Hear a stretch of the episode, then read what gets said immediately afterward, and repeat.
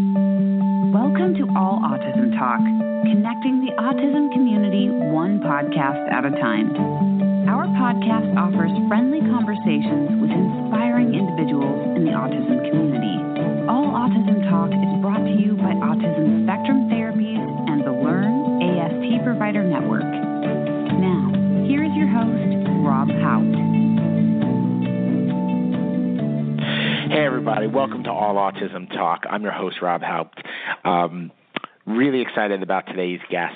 We uh, we haven't spoken to her in quite a while. It's been, I think, close to seven, maybe even eight years.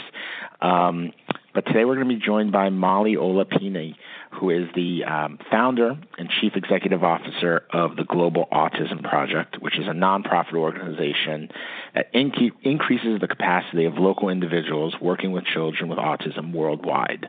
Uh, when we first spoke to Molly uh, seven, eight years ago, the Global Autism Project was providing services and trainings in, in two countries across the world. Um, now they've grown to be 10 countries um, with uh, expansion and, and um, targets to go to 20 countries by 2020. Um, Molly and, and, the Global Autism Project has just got an amazing um, just awareness and publicity for, for just their incredible efforts. Um, but in addition to talking to Molly today, we're also going to uh, get a really cool opportunity to talk to two individuals who were part of the project, who have actually gone abroad um, and done some of the different programs with them. So we'll get really two great perspectives on just some amazing work that's being done to help individuals with autism all across the country, or really beyond the country, really all across the world. Um, so let's move on. Let's start talking to Molly and, and find out what the Global Autism Project is up to. Molly, welcome back to the show. It's so great to talk to you again. Awesome. Thank you so much. It's always great to be here. So you know, we, I was I was going through. I was trying to kind of go back and look at my notes, and and you, you and I met um, I, I went back and did the math. You and I met uh, seven years ago. We met back in 2011. Uh, I remember oh up in goodness. Seattle, and at, you know at the time you were in Global Autism Project was in two countries. Um, so yeah, where how, what's the country count right now? I mean, where where it's well, seven years later. What, yeah, what's the number? Yeah, well, we're over 15 countries now. Um, we have a Jeez. couple of we have a couple of countries we work in that have several sites in them and things like that. Um, and we have some countries that we technically are working with currently, but we're unfortunately not able to travel due to political unrest. But we we include them in our count and in our family of, of partners for sure. So you know, and we have a waiting list at any given moment, usually excess of 20 countries who are waiting for services, who are applying to wow. work with us. So yeah, there's a global need. If anyone doubted that I at mean, any moment not not to get too political and, and steer too off of the kind of our the autism the ABA side of this, but like I, I can't even imagine thinking about kind of like the political landscape. Like I, I feel like I take for granted the fact that like I live in America and this is these are our laws and this is our government and yes, here yeah. you move on yeah. into a new city. Like how do you guys deal with that? Like, uh, are, are there considerations you have to do up front when thinking about where you can partner? There are so there are definitely considerations because part of our model is that we bring autism professionals from the U.S. to these countries, and so we do have to go to places that are stable, that are safe.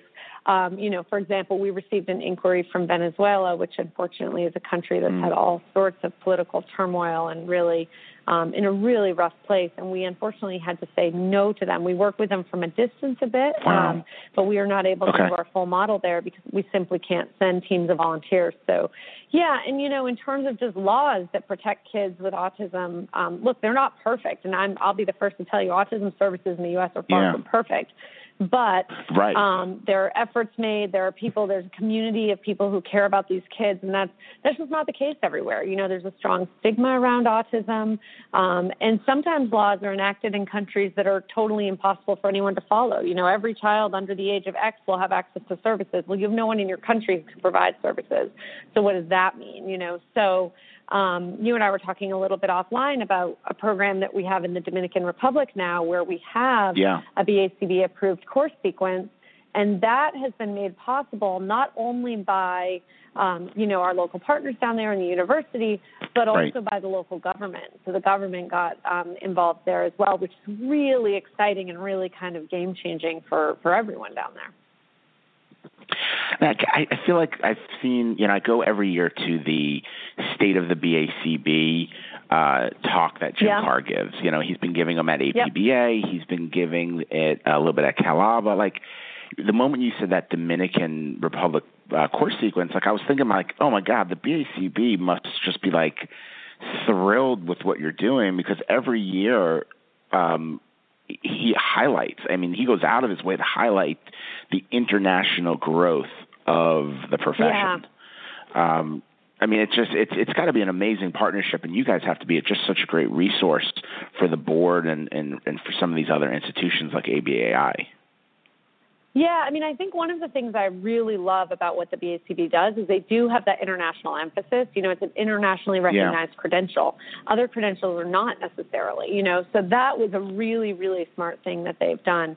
Um, and it's been really interesting. You know, literally, I mean, I just got off the plane yesterday from opening up this course in the Dominican Republic. So we'll wow. see, you know, sort of where our unintended consequences are and where our learnings are. Um, sure. But you know, I'm really, I'm really thrilled with this model that we have.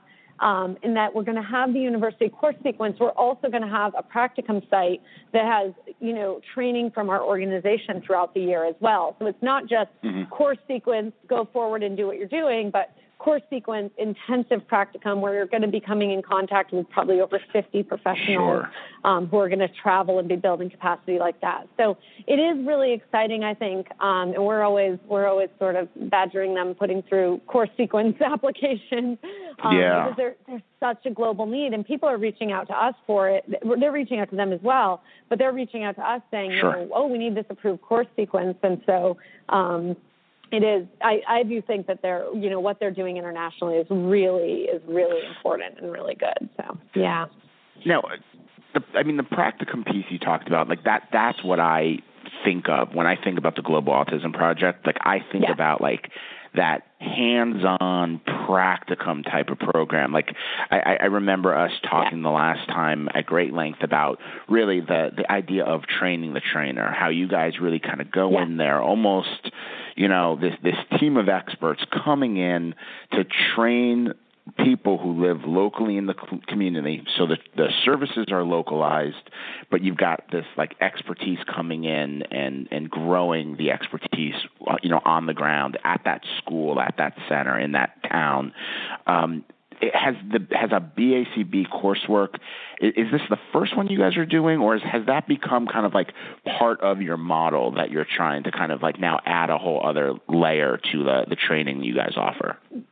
First one we're doing, and also, wow. you know, yes, and um, we are hoping that it becomes part of our model as well, um, because I think there's just it's it's true capacity building. You know, it's when people yeah. don't have to leave the country anymore to become a BCBA.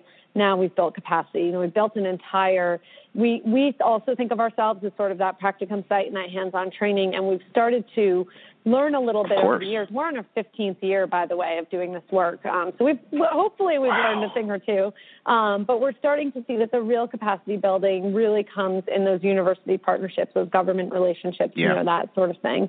Um, because we're we're actually building an entire professional field in the country. You know, yes, we're providing services, mm-hmm. you know, providing training services to the teachers, um, and of course, you know, when I started in the field, it started the organization 15 years ago. There were much fewer BCBAs than there are today. You know, now it's sort of become more of a certainly if you have a kid with autism, you've probably heard of BCBA oh, yeah. in passing. You know, um, with insurance legislation here, and you know all the all the work that happens here does impact our work globally because we get better examples to share with other countries. You know, and mm. I share with our teams a lot. The the U.S. You know, now I've been doing this for 15 years, so now I don't say this side of 40 years ago. I say this side of 50 years ago the U.S. wasn't a great place to live if you had kids with autism. Um, and you know, but it was it was thoughtful, dedicated, compassionate people who who changed who changed history here. Um, you know, and I think now we have no excuse to not have quality services all over the world because we're we have so many good examples, good examples of employment programs, good examples of integration pro, you know, so many good examples, inclusion. So um, I think that, yeah, just sort of looking at our work as real capacity building and learning from what's happening in other places has been has been really great. I'm kind of curious, um, and, and, this may just be the uh, a, a ABA nerd kind of having an ABA nerdy question about uh, about what you see sure. on that kind of global level. But you know, I, I think about our field and I think about the world of ABA, and sometimes we kind of like, you know, splinter ourselves with kind of like, well, I studied under this person, or, you know, I adhere mm. to hmm. a, a VB model, and and I hear that terminology a lot as I kind of go into different states and 10 different conferences. You know, is there a model? Is there a specific model that you've kind of seen actually kind of translate well internationally? Um, or are there certain models that you've noticed apply really well with maybe kind of like different populations or different regions? You know, what's really interesting is the way that our training is provided is by having people from all all of those splintered off people all come together, um, you know, for a global autism project SkillCorps trip. Yeah. And so what ends up happening is just good science is what gets transferred, you know, it. so it's not necessarily this model or that model. It's like the science. And then we've created um, a proprietary assessment called the SASSI, which is the Site Assessment okay. Survey for Sustainable Intervention, to make sure that all of our partners are making progress and they are learning those things as they relate to the task list. Um, but in terms of uh, mm-hmm. a, you know a VB approach versus a, I studied under XYZ, I mean our partners around the world are, are being trained by many different therapists and many different you know BCBAs so that they're for generalization. Now, that being said, obviously you're not going to have everyone just going and doing what they want. So every partner right, site right. is additionally um, is additionally connected with a local um, sorry, not a local. So I'm going to say every partner site. You can edit that out. Um, every partner site is connected with a clinical specialist who's assigned to them as well. So the teams go in, they do the hand-on, hands-on training. They're, you know, modeling those things that are just easier in person. Um, and then during, when yeah. we're not there, when we're not in country, we're in communication. So then they're connected with yeah. um, their their clinical specialist who's who is able to talk to them every week, watch videos of the kids, see the mm-hmm. data, and then another team goes in building on the work that the previous team did. So, you know, I think one of the most exciting things is yeah. being 15 years in is seeing real capacity building and knowing where that site was when I got there for that first visit, you know, 7 years ago or whatever it was. So, it's um, been really cool to just kind of see see that come together for sure. I, I, I just wish, like, I, just listening to you talk about um, your assessment to SASSI, like, that just kind of got me excited. Like, I, it, it got me excited. Maybe it's because of what I do now. You know, like, I feel like, I don't know. I, I don't. Yeah. I don't do this anywhere near what what you do. But you know, all, all of what we've done across um, you know, our our broad network of providers. You know, I've, I've been so hands on in opening up new centers across the country, and, and and obviously I don't deal with the political side of things and that same nature, and and I can have partners locally where I don't have to build it all from the ground up like you do, but. But that, that right. concept of like, let's do an assessment to understand the capacity of what this team of people can handle and how we could kind of scale this from the ground up. I mean, yeah. I, I've pieced things together, but to have a structured approach like that just sounds like to me I get excited. Like again, it's it's the OBM nerd. It starts popping up to be like, oh, right, oh man, right. that, like, that well, sounds amazing. Of, yeah, I have a lot of OBM and ABA nerds in my in my office somehow. I, I bet, I bet. And it's, it is, um, and it is. I mean, we needed that structured approach, right? Because how do yeah. you, you know, and every so often I have to kind of, you know, my staff and I will. We have, believe me, we have some overwhelming days at the Global Autism Project. Sure. We have some real challenges we deal with day in and day out.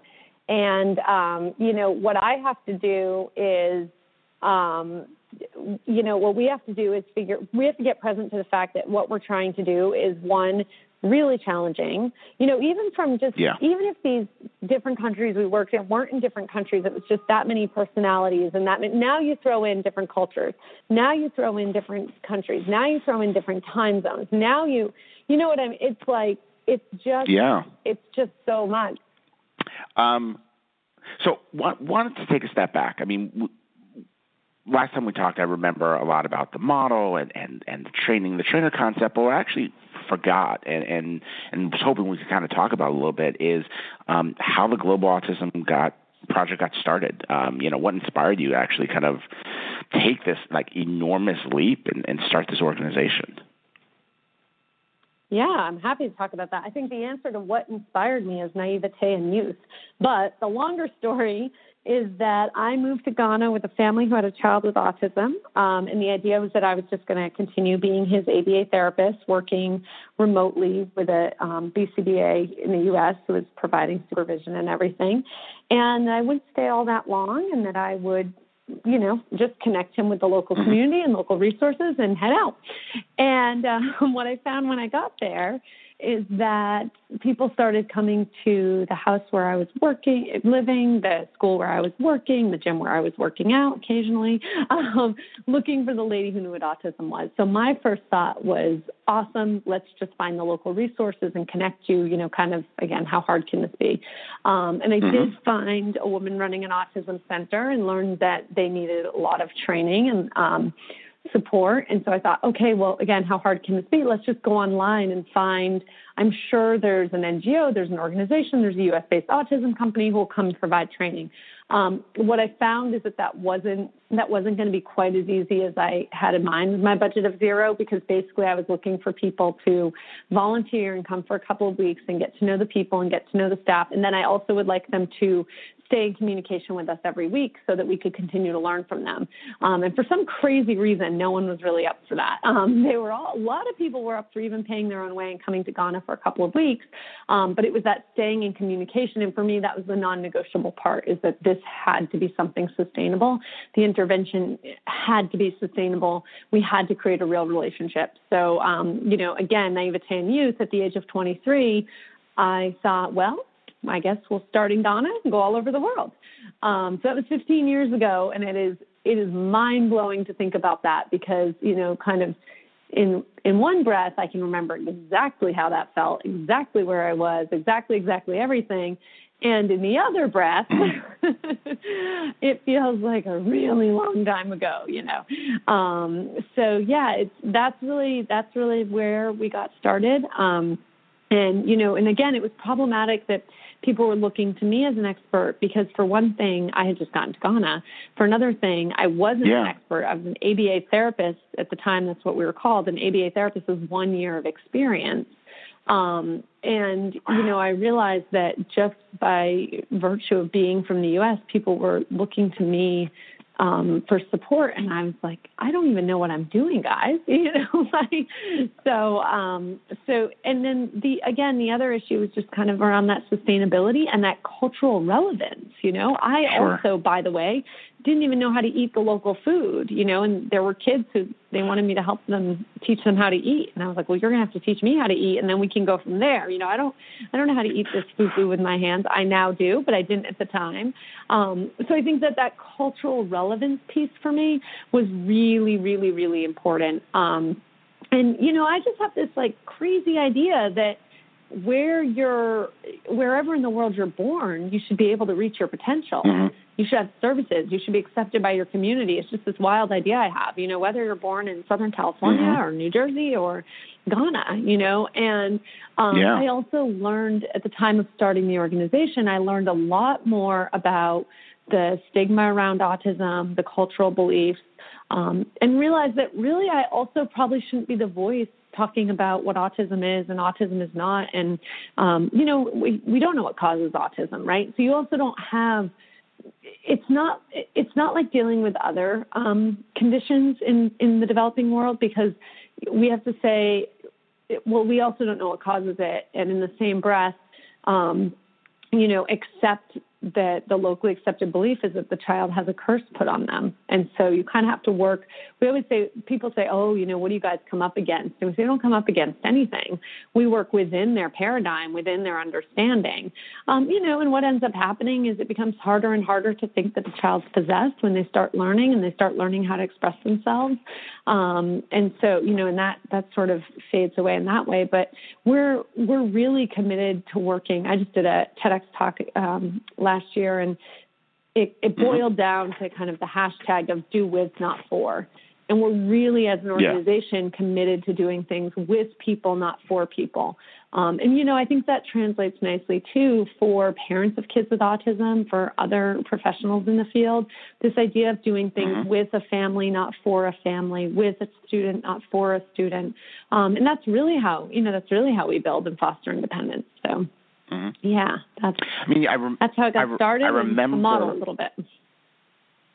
I mean, I remember talking to you, and it's, it's the moment you said it's a curse. I was just like, I just had a flood of memories coming back uh, to talking yeah, to you previously, yeah. and, and and our early conversations, and, and it, I'm just kind of curious, like, have I, I feel like across uh, you know across America, and, and I always judge this based upon like my family members who really don't understand what I do. Um, if right. their understanding of autism, yeah, like their understanding of autism is a really good guide for me of okay, you know what what is it that maybe society is, is starting to kind of view autism as because I've got you know right. we all do as you said. You got those family members who are like you know what what's the deal with these kids? And and and they don't get it. And yeah. now I have family members who those family members who I, I wouldn't say they understand it but they they their opinions, their their understanding of it all has changed. You know, they know a couple of right. key statistics. They they now know someone who has a child with autism in their circle. Right. Um, and I feel right. like the acceptance of autism is has really changed in in this country, particularly over the last ten years.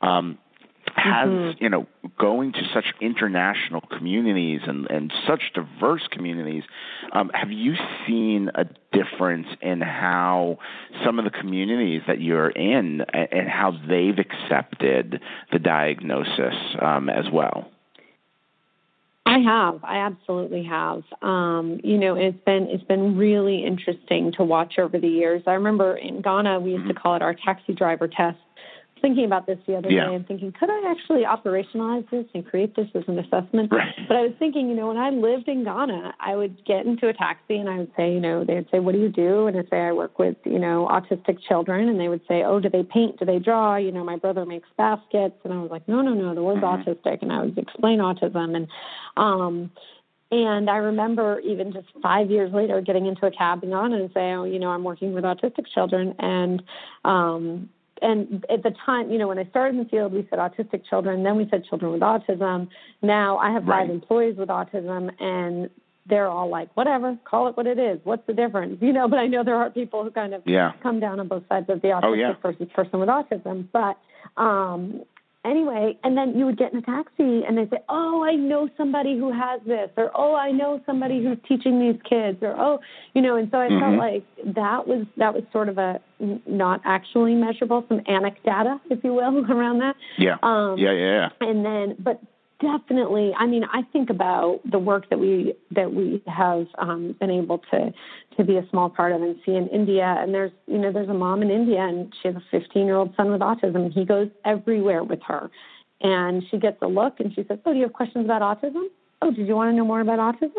Um, and yeah. so that piece you know but really those shifts those cultural shifts have to come from the culture. They're not going to come from us. You know, so our role right. is to build their confidence, their community. You know, we have a really exciting thing coming up next year where we'll bring all of our international partners together for one global partner mm-hmm. summit. Um, and so mm-hmm. they'll be able, you know, right now we do we do um, webinar, not webinars, but video calls with them a few times a year, so they get to at least see each okay. other and get there are other people doing this work. Um, but I think meeting oh, in awesome. person is going to be just another level of that.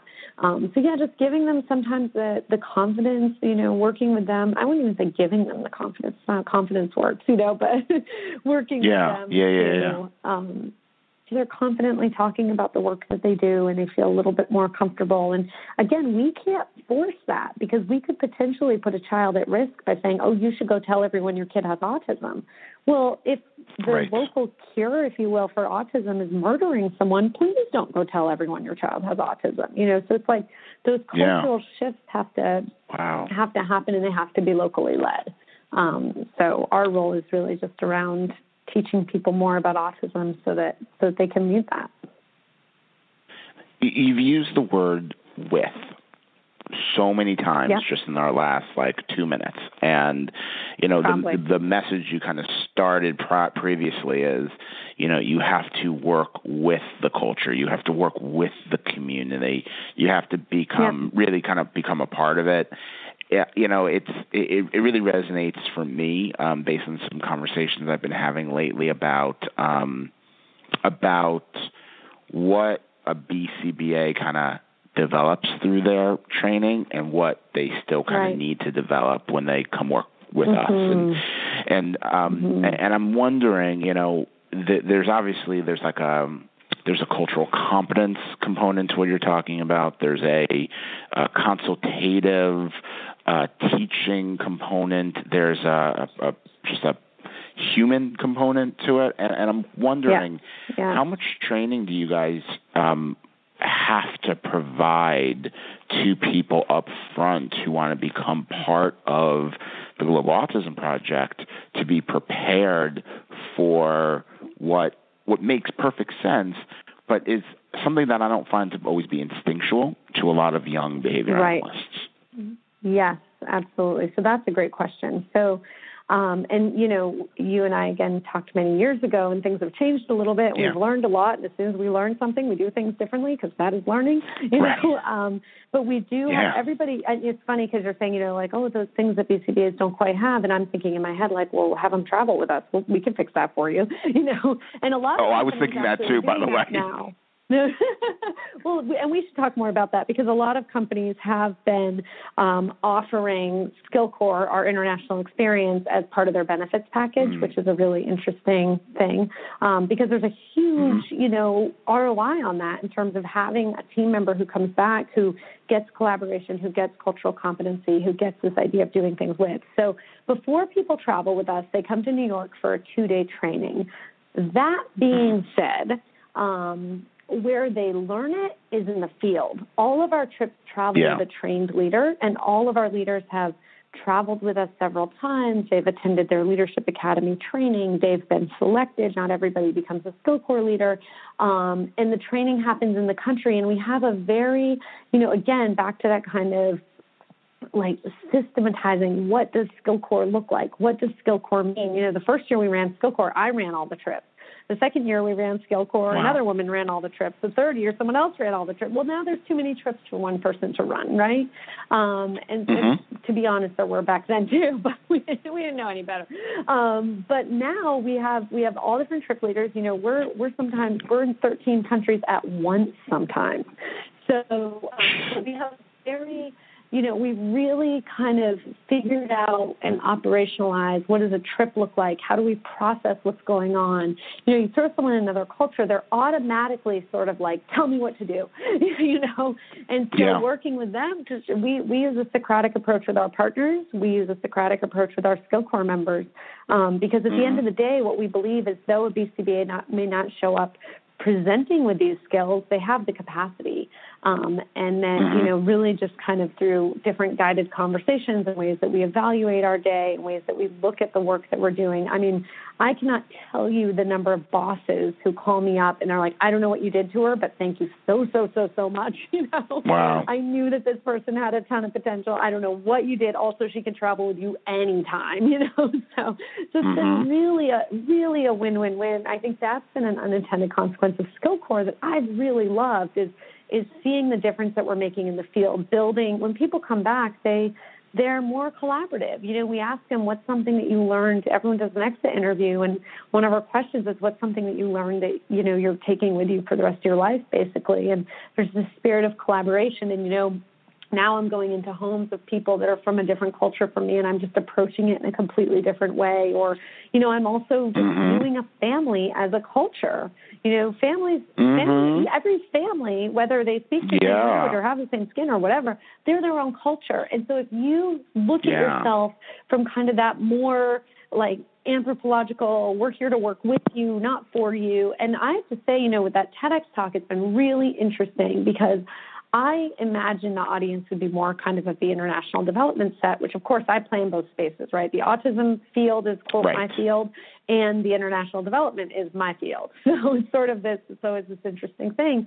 But the audience and the people who email me have been parents who say, I'm showing this to my therapist tomorrow. you know, I want that I'm showing this to my physician tomorrow. I want I want the people who work with my family to come in with that mindset and that approach. So um, yeah, it's been it's been a really fun thing. And I think when you and I spoke, Rob, I don't think SkillCorps was a thing. I think at that time it was like whoever Molly could wrangle and put on an airplane, we'd all I, go in. I think so. Um, yeah, so, so, so what you know? Game changer. We have yeah 250 alums.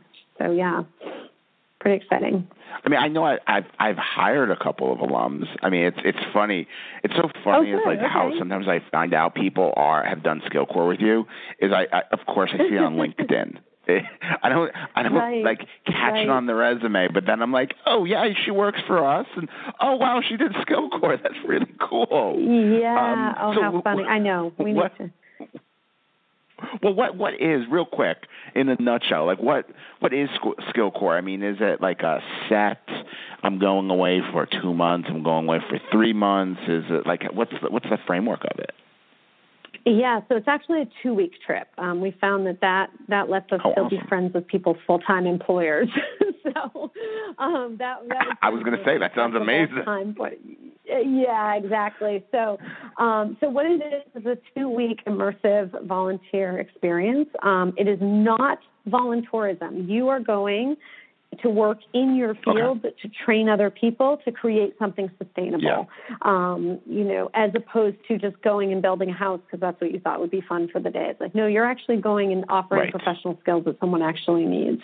Um, and I think, you know, so yeah, it's two weeks long. People apply on our website. We get applications literally every single day. Um, we have just started advertising for SkillCorps. We didn't advertise in the past beyond standing in exhibit mm-hmm. booths um, because mm-hmm. it's just such a word of mouth program. Um, we've just started yeah. advertising now. We're totally overwhelmed with applications. We're in a good spot, but we have a lot of partners now. Um, but if sure. they volunteer online, every SkillCorps member fundraises $5,000, which puts everyone a little outside of their comfort zone to begin with. Um, and then they purchase their plane ticket and they take two and a half weeks off of work and change their lives forever. And um, it's been just having that kind of professional, personal development aspect of it has been really, really neat. You know, people who are totally burnt out in the field, you know, when you think about your staff, you can probably think of some people who are working some long days and feeling burnt out. And then you go, oh my gosh, I was so burnt out. I was thinking of leaving the field. I cannot tell you how many people say I was thinking about leaving the field um, and they and what a loss it would be. They're amazing. They have great skills, you know, um, and they're like, no, I have a renewed energy and what it is that I'm here to do. I get the importance yeah. of this work, and I can't believe I ever took for granted that this is something that I can offer to people and thought about walking away from. So it's um, that's a that's been a really a really kind of interesting interesting aspect of it. Yeah, I mean, I definitely. Well, well we should definitely be talking more because I I can see I'll you said it as like in a couple I can get why. So we'll connect. Yeah. Awesome, good. Because Yeah. it seems like a. I mean, Mhm. I, like exactly like you said. I I could see this being an, a really cool benefit that you're able to offer staff, and um, you know, I'm thinking of my friend. Yeah. I, I I know I know a woman who does some um, some work um, internationally. Um, I, I don't remember exactly what what country she consults um, in, but she does a couple trips a year, and like she just not only does it change her perspective, um, she's just so low Yeah. key and so easygoing now. Um, but but even more so, have to be. um, it's it's that invigoration you said. Like she comes back Yes. and she's just like, I feel great, and it, I just did Yeah. this amazing work, and just the perspective is is completely different, and that's that's very cool. Well, there's there's nothing like going and teaching people who are hungry. And you've never met yeah. anyone more hungry than a partner of the Global Autism Project. They know what it was like pre Global Autism Project. That's why they applied. And you know, I right. think that it's just there's there's just something really really amazing about that, and um, it does. You know, you you're right. You you become a little more flexible in your life. I've worked internationally for 15 years now, which I think I always tell people I'm a.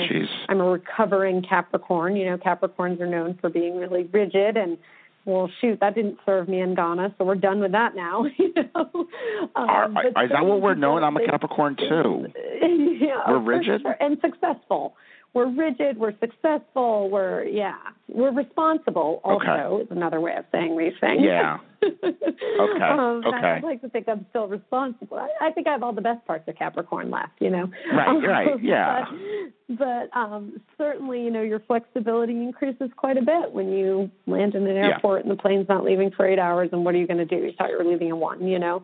Um, and it is. It's really. We couldn't have we couldn't have manufactured a better experience, I think, to teach mm-hmm. people again those skills that they don't necessarily come in with. Um, and it was really a it was really just a fringe benefit. I mean, I was looking for people to provide sure. training to our partners. I was getting overwhelmed with emails. Um, right. And then a lot of people, the other thing is a lot of people do two, three, four trips. It is not uncommon at all. Um, sure. We've had 50 people go through sure. our leadership program. We have 250 alums. We have 180 people scheduled to travel already for 2019. I mean, it's it's really wow. it's growing very quickly, um, and it's it's the incredible community that that we have and we get to work amazing. with. So yeah, yeah, it is. I mean, we've been, we've, it's a little bit different when than last we spoke, right? yeah. Well, I mean, I'm not surprised because just you, you there's always there was something about what you guys were building. There's something about clearly what you're continuing to expand and grow. It just it, it just it just makes sense. There there's you, yeah. you think about everything we hear logically. You know, like I said, I go to those talks about the state of the BACB. I, I try and listen to how our field is growing, and you hear about all of this growth of the profession. You hear about all of the the growth in BCBAs across this country, and you know, I, I hear every time I go to conferences, what I hear people talking about is I want to do, I want to potentially work with more than just kids with autism. And, you know, the right. reality is there's, we as a field have a long way to go before that can truly be a reality because it's more than just research. It's it's not just research in an academic right. institution. It's it's medical research, it's funding, it's employers, it's uh, yeah. laws. I mean, there's a lot to it. And when I think about all that you do, and then when I'm listening to you today, what I really hear is what you're burned out by is doing this job this way all the time. Right. And that yes, ABA totally. treatment yep. for kids with autism is way more than one way. And there's a world out yes. there that we kind of get blinded by because I'm in my bubble of Los Angeles and I see um I see the way LA ABA treatment is and I see how the LA system kind of works and you know I always kind of joke I said you know spend some time in New Orleans, spend some time in Seattle, spend some time in Phoenix, etc., and you start to have a new appreciation for what it is yeah. we do oh, because you see all the differences. Absolutely. You're you're yeah. opening up a whole other world of differences, and I got to assume everybody learns something to make them better. Maybe it's cultural. Oh, Maybe yeah. it's a training skill. Maybe it's a clinical Yeah. skill of I never really understood how to implement that intervention until I met this kid with this person in Ghana. Yeah. And I, it just Yep. it I don't know Absolutely. anyone else who's opening uh I I guess pun intended opening up the world Yeah. to these young behavior Yeah. analysts both scientifically and, and culturally. So Right. I mean I'm not surprised. You you guys you, you blew me away the first time we chatted uh up in Seattle and and I kind of got a sense of what you guys were doing and it's just I'm just so I'm just so honored that I get to keep talking to you and uh and get to learn more about it uh firsthand. So um Yeah, well, it's thank you guys are awesome. You know, you guys are awesome. we've had Well, thank you. We've you know we've had tremendous support. We've been so fortunate. You know every every SkillCorps member comes in having raised five thousand dollars. Their average number of donors is in the seventies. You know so the number wow. of people who have come you know it takes a village right it takes a world and I yeah. think the number of people who have stepped up and who have supported this organization and you know being on year 15 it's like these numbers are huge and it's just we're so yeah. grateful we're so grateful to be in this place because, you know, there.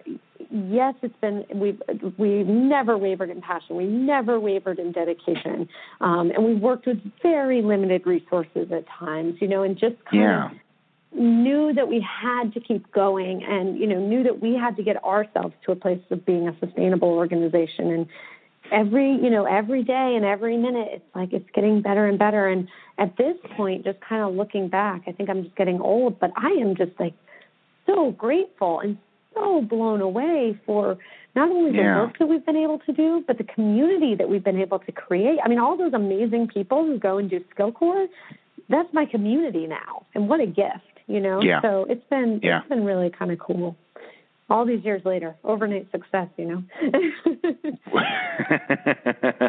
well, look, we we've got literally we've got one minute. I know you've you've taken up a ton of time to to chat with us today, and and I wanna I know you've got some some things to do, and and I want to make sure that we end uh, with one last thing that I think is a question we we I know some listeners are going to ask is how do I get involved with the Global Autism Project? How do you get involved? Well, it, there are many, many, many, many ways. Um, if you're interested in SkillCorps, if you're interested in making a donation, um, if you're interested, we have a new thing called the Dinner Project where we're traveling around the U.S. and inviting people to a deep evening of conversation and amazing food. Visit our website, um, globalautismproject.org, and everything is on there. Um, and email us, you know, just find us on Facebook, or, you know, Facebook came around after Global Autism Project. That could have changed things for us, you know.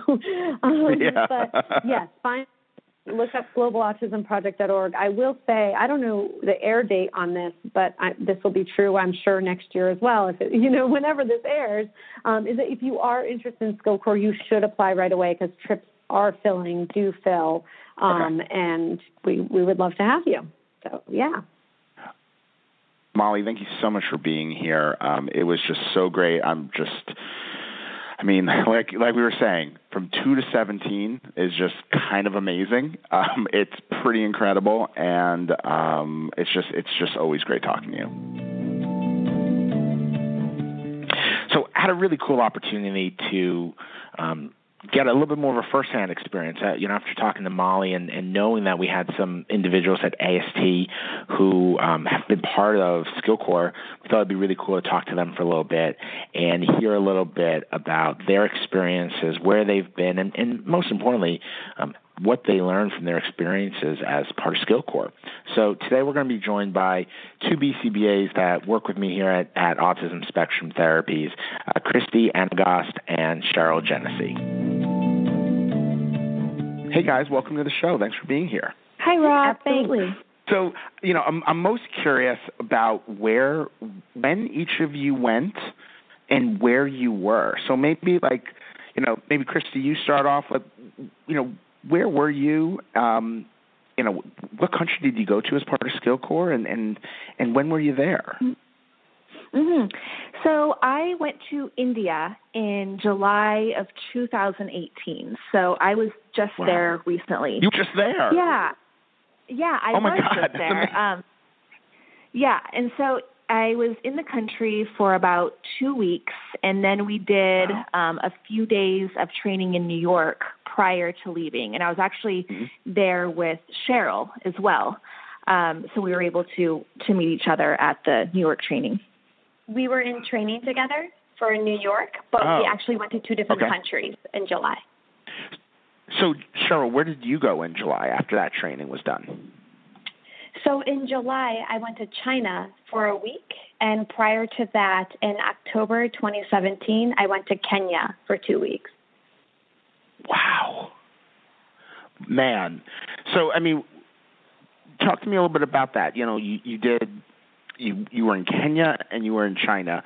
Um, you know, what were some of the things that you did um, in SkillCorps during those two trips? Absolutely. In Kenya, it was such an incredible experience. I actually got to work with the first center that SkillCorps and Global Autism Project collaborated mm-hmm. with. And that was okay. fantastic because I got to see how it was established after having so many SkillCorps trips attend prior to my trip. Yeah. So we actually did a lot of training and just cleaning up with ABA principles for the staff.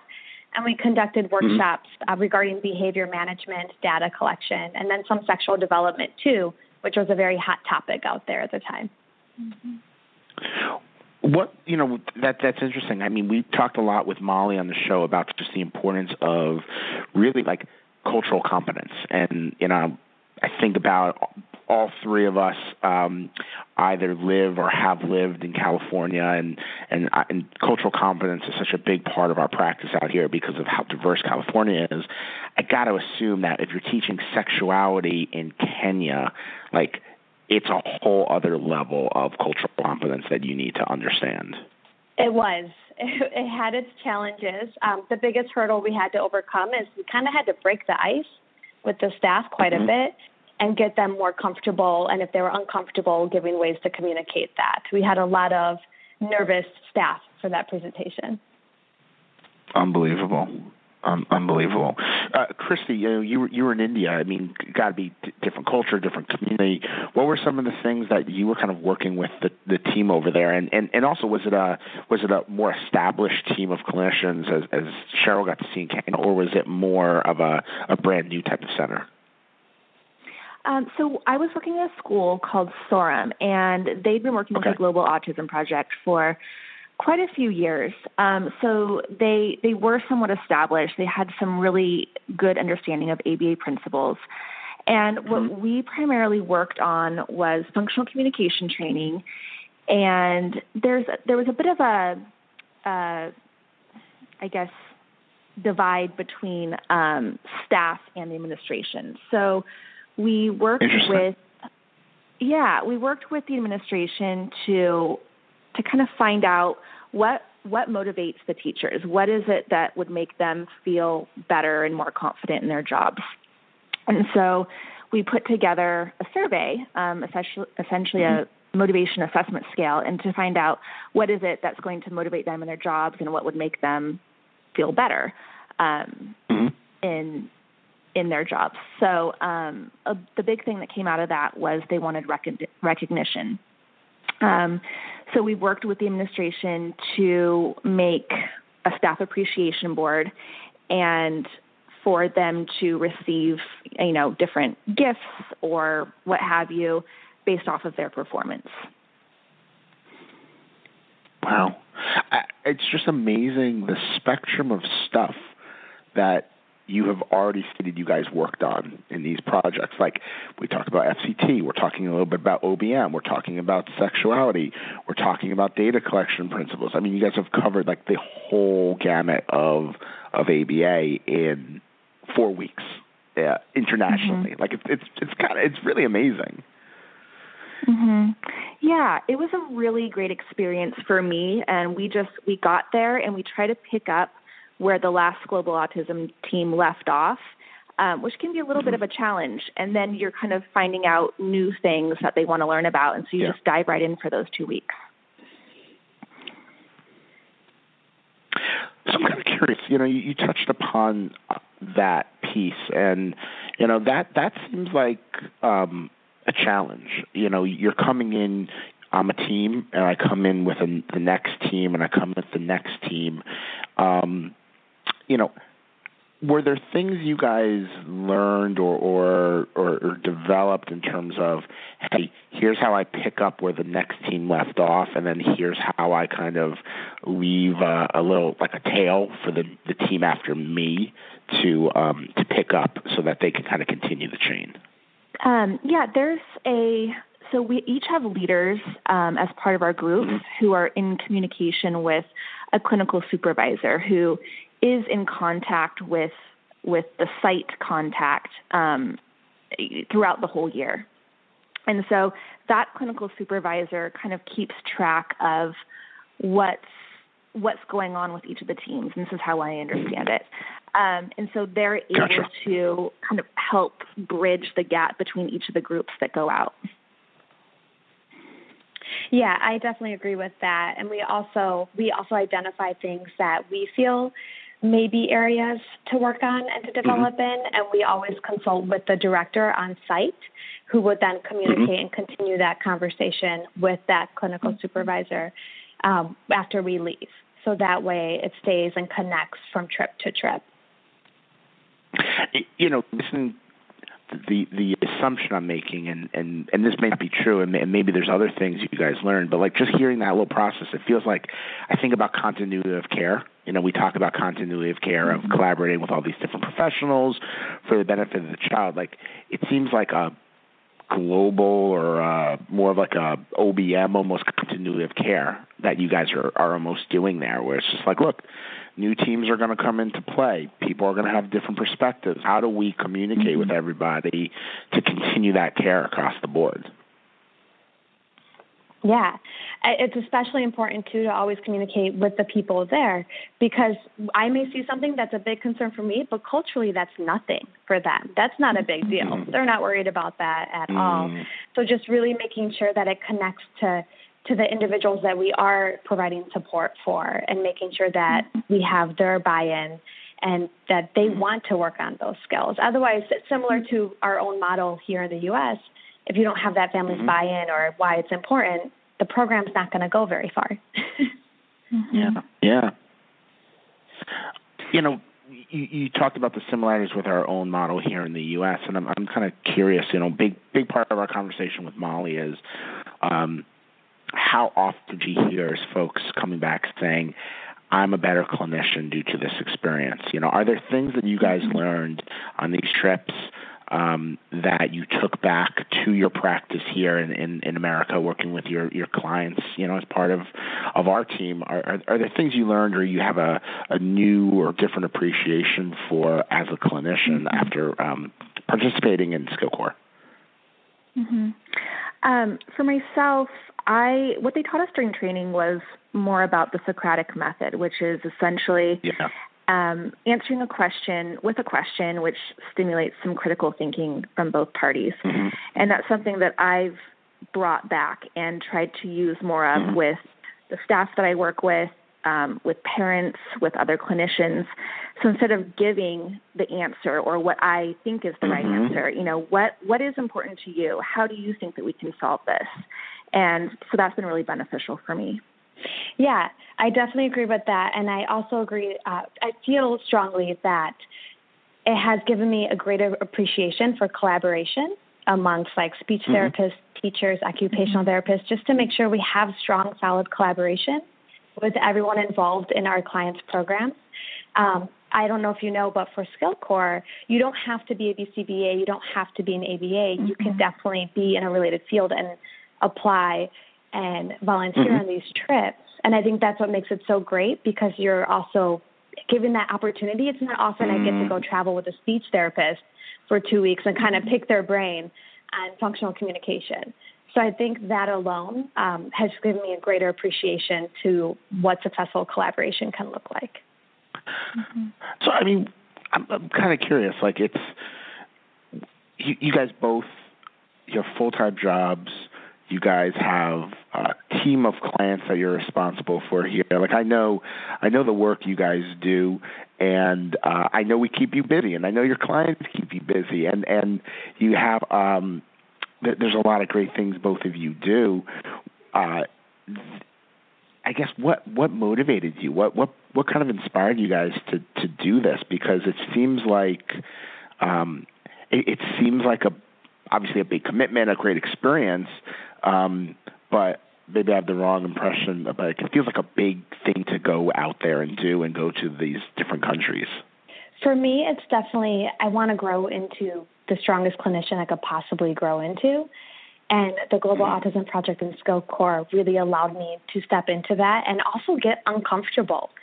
You know, often at times we're out in the field, there's things yeah. that make you uncomfortable and pushing those boundaries and also just expanding yeah. my knowledge and skill set. And this has really allowed me to get way out of my comfort zone and into yeah. another country and kind of seeing how we can fit ABA into that culture and into that country. Mm-hmm.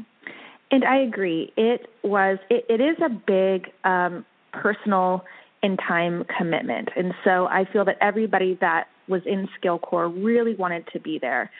And for mm-hmm. myself, it it the growth the growth that I that I had, I really didn't see until I got back here and was able to be working with um, with all of my clients. Um, but I just I wanted something new, and yeah. what better way to get something new than to go to another country? So it was um, it was perfect timing.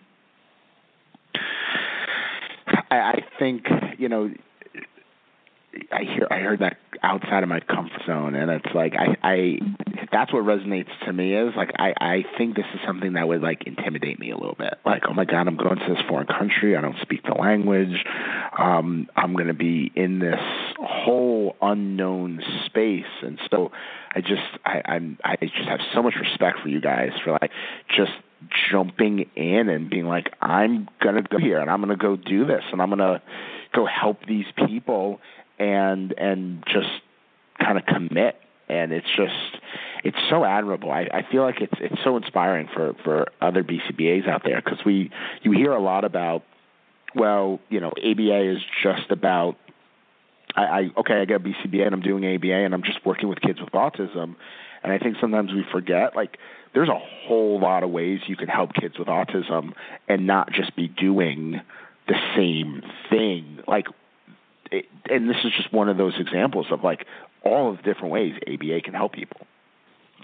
Uh, you know, do you have any recommendations or any thoughts of like who, you know, from your experience, is there a right type of person to go out and, and have this adventure, or or do you think it's uh it's a good thing for anyone who's really just kind of like into the the cause and the mission? Mm-hmm. I think it's great for everybody. Um, on my trip, we had a number of BCBAs. We had staff who were doing direct work. Um, we had people who uh, were fluent in sign language. There was a special education teacher. And we were all so different and we had such different life experiences. Um, and it was amazing that we all came together. And I mean, we're mm-hmm. we're together all the time. You are working together, you're rooming together, eating together, traveling together. So that aspect was really neat. Uh, yeah, yeah. Um, of yeah, of just not just being in India or another country and being part of that culture and community, but you're also part of a, a different kind of community um, with the people that you're traveling with, and that was a really neat experience too. Yeah, I absolutely agree with that. It is a very unique and amazing, wonderful experience. And you really, it's really for anyone who does support that mission and has the passion to go out there and empower other individuals in the field in other countries. That's really what the ultimate goal is, is to empower others together. And it's it's a phenomenal experience. Sometimes it's hard to put words into it and how how phenomenal it is. But I definitely encourage anyone to give it a go. You know, and I feel like everyone at the Global Autism Project is so supportive. If you want to call them and ask their, them questions and pick their brain, they'd be more than happy to give you more information. Oh, and I was going to say, everybody at AST was really supportive as well. Um, my director and the other staff that I worked with, it, they were really um, just really supportive of us going out there and doing this, which I thought was great. Well, thanks, guys. I, I'm just so glad you guys were here with us. Like, it, it it's just such a nice way to kind of uh, to end this show is to just talk to you guys about this experience and, and more of a firsthand account because it's. I mean, I, I I met Molly. I met Molly seven, eight years ago, probably close to eight, and the program has grown so much. It, it's so it's so impressive everything that's happened, and you know she always talks about just the amazing people who are a part of it, who have who have made that all take place, and and to hear what you guys experienced and and and what you've gained from it, and the recommendations you have for everyone out there is just is just awesome. Um, and I just I commend both of you guys. I'm I'm really kind of honored and flattered to call you my my colleagues here um, and to have colleagues who did what you guys did because it is pretty inspiring. So thank you so much. Thank you. Thank you, Rob. Appreciate it. So we covered a lot today on, on our show. Um, just really, really cool to hear how much the Global Autism Project has grown. Um, it's it's kind of amazing. I, I, remember meeting Molly for the very first time up in Seattle and and being at a, a kayaking event that they hosted where they took all uh, families with kids with autism out on out on the sound and um, gave them this just awesome day out and about on a, on a beautiful summer afternoon in Seattle and um, kind of thought to myself, this is not the event I get to go to all the time. And it was just unique and it was just really different but really special. And I think that really to me sums up the Global Autism Project. It's really unique, it's it's different and it's really special. And talking to Cheryl and Christy and, about how they've evolved as professionals and, and how their perspective has changed just think just is one example of of that specialness of the program. Um, obviously, reaching these people all across the world is is amazing. But I but I can't help but really value as a as a practitioner, as a clinician in the field, the the training they're actually providing to all of these people who are going to turn around and help folks here in in America, um, because we do all get so wrapped up into our little bubble, our little sphere of what is happening in my community or with my family or within this one program.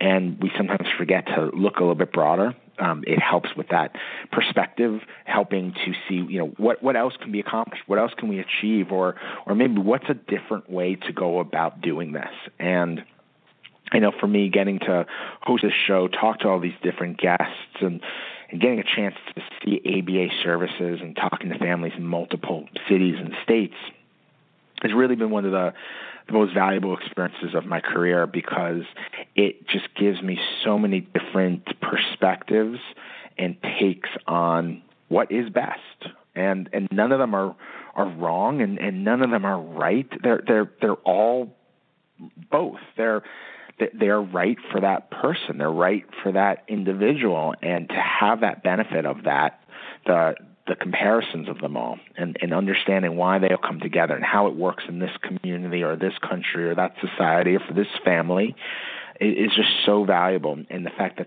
so many people are now benefiting from treatment that they didn't get previously, as well as this diverse experience, really just makes the Global Autism Project a really just valuable part of our community. So, as always, please reach out to us if you have any questions, comments. We'd love to hear from you guys.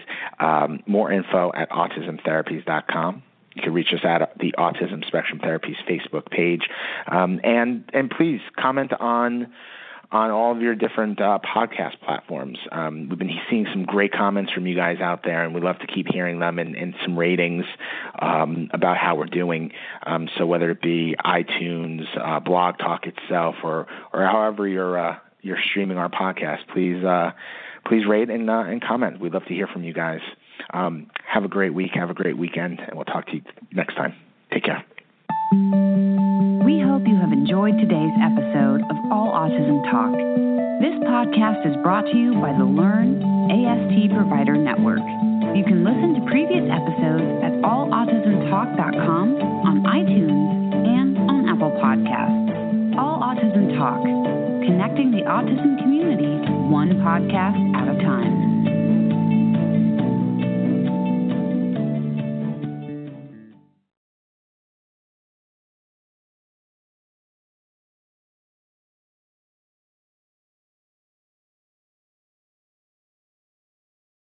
Judy was boring. Hello. Then Judy discovered ChumbaCasino.com. It's my little escape. Now Judy's the life of the party. Oh, baby, Mama's bringing home the bacon. Whoa, take it easy, Judy. The Chumba life is for everybody. So go to ChumbaCasino.com and play over 100 casino style games. Join today and play for free for your chance to redeem some serious prizes.